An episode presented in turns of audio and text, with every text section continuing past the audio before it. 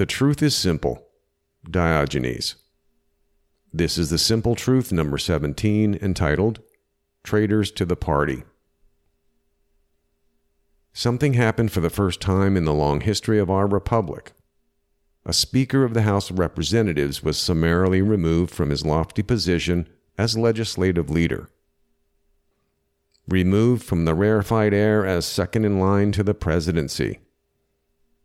Eight brave souls made it happen. As they have come to be known by many patriots, the Great Eight who forced the ouster of Kevin McCarthy as Speaker of the House have paid a heavy price for such treachery. Each one has been thoroughly and properly vilified by all those who matter. These eight patriots have been called mouth breathing knuckle draggers, demon blasphemers who desecrate the holy grounds of government. They are, in fact, huffers and puffers blowing a patriotic wind at the house of cards that is laughingly called our federal government. Let's face it, there is nothing federal about it. That would imply a shared and balanced power that maximizes and protects individual freedom. Our federal government wields tyrannical force to demand compliance down to the last man and crushes without mercy opponents who dare to question their abuses. If the denizens of the deep state ruling class had their way and their wish, these eight individuals would be tarred, feathered, and ridden out of Washington on a rail, never to be seen again. Some in government would happily draw and quarter them for their absolute betrayal. A firing squad at daybreak would be much too merciful. These eight have been called many names not repeatable here, but men is not one of them. Narcissistic, selfish, nihilistic, treasonous, and in the tallest irony of all, they have been called corrupt. This from the smelly fish who think they are elite but who are cheap whores dousing themselves with the obscene money of lobbyists in a vain attempt to cover their stench. The calls have gone out across the propaganda airwaves for casting the eight pirates out of the party. Even the former GOP Speaker of the House, the once and former King Newt Gingrich, who once stood for the principles the Great Eight were representing, called them traitors who should be run out of public life. The rest of the ruling class elite gnash their teeth. Where does this vitriol come from? Certainly, some comes from the leftists. That is at least understandable. The intolerant left cannot bear any dissent. Like the Borg, they demand uniform compliance and must destroy any resistance to their absolute rule. Their attack and the attack of the media shills they control is par for the course. But the worst of the epithets hurled against the eight congressmen gushed from the gaping and barking mouths of the GOP. Gingrich labeled their actions, quote, astonishingly destructive behavior by a handful of egocentric people who think they're superior. One congressman screamed, What is happening here? What in God's name are we doing here? Self serving media whores, said another. Another called them power mad fiends bent on destruction. Selfish disruptors causing chaos for their own personal benefit. And so on and so on. The worst said, I won't share here. Most obvious and most revealing is that I have never seen such passion from those now objecting. Not when the left passed trillions in obscene spending, or opened the border to millions, or raided and prosecuted their own on trumped up charges. It is almost as if those raging GOP voices only resent someone pulling the curtain back on the GOP fat cats who pretend their opposition to big government while keeping the grift going. The Grand Old Party.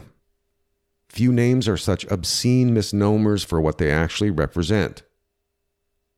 The GOP is grand only in the amount of the people's money they can willingly waste and the amounts they divert to themselves and their friends and families. They are a sick version of the American dream. Lie and buy your way into power and betray your electorate while getting rich on the backs of the citizens. Grand in the personal wealth accumulated. Seven of the richest counties in America are clustered around Washington, D.C. for good reason. Grand is the false rhetoric that slips so easily from lying GOP lips. They are the orators of outrage, the scholars of strongly worded letters, and the kings of endless committees. Such grandness takes one's breath away. Is the GOP even a party at all? A party, certainly, in the Washington cocktail party sense. And don't think calling them cocktails hasn't made many a congressman smile and rub his nether region. But are they a political party? An opposition party? That is the ingenious trickery of the GOP. They have a national committee, a number of governors, and state legislative majorities. Yet the national committee ignores candidates they should support. And most state legislatures can't manage to move the ball on anything meaningful like securing elections or closing the border and the bills the GOP push nationally are so bad they get more Dems voting for them than GOP. The two party setup is an illusion. Look closely and listen, and you'll see that most GOP have long ears and bray. The only accuracy in the GOP name is the word old. Never has a group of decrepit geezers been given so much power. It's like handing the keys of a jumbo jet to your great grandfather and telling him to have a little fun. Some of our leaders are so old and so slow, I'm not sure we'd notice if they did expire. We certainly should be checking more often.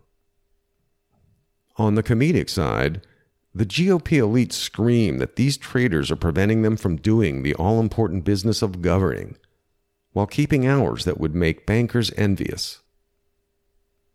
Just the other day, the House convened at 1 p.m., voted on a name change for something so important I've forgotten what it is, and then adjourned for the rest of the day. Men at work, they are not. They accuse these dissidents of wasting precious time that might result in a government shutdown, despite themselves taking more vacations than a rich widow. Why worry about a government shutdown? The rest of us are praying it will happen if only to get some relief. But the elite should fear a shutdown. It might expose the Ponzi scheme they are running. In all fairness, I have to note here that these evil eight are, in fact, traitors.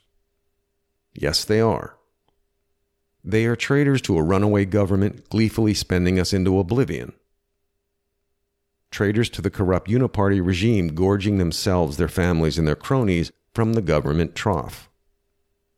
Traitors to the wealthy lobbyists who own the politicians and control legislation to their own ends and benefit.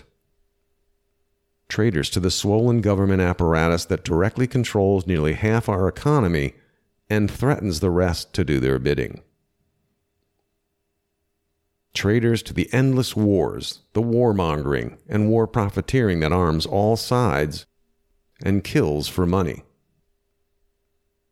This Great 8 who brazenly ask that we apply the actual Constitution, that we fairly follow the rule of law, and represent the people's needs and wants are called authoritarians and anarchists, insurrectionists and Nazi dictators, white supremacist nationalists and scorched earth nihilists, all at the same time.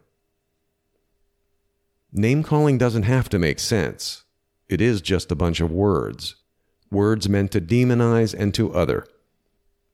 After all, when you appeal to hate, it is better to make no sense.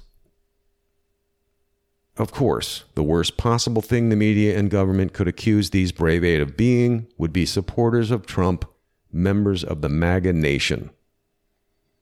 If the elites had their way, MAGA Americans would be the untouchables, the lowest of the low, the unclean, banished and sequestered in a leper colony located somewhere in Appalachia or the western desert.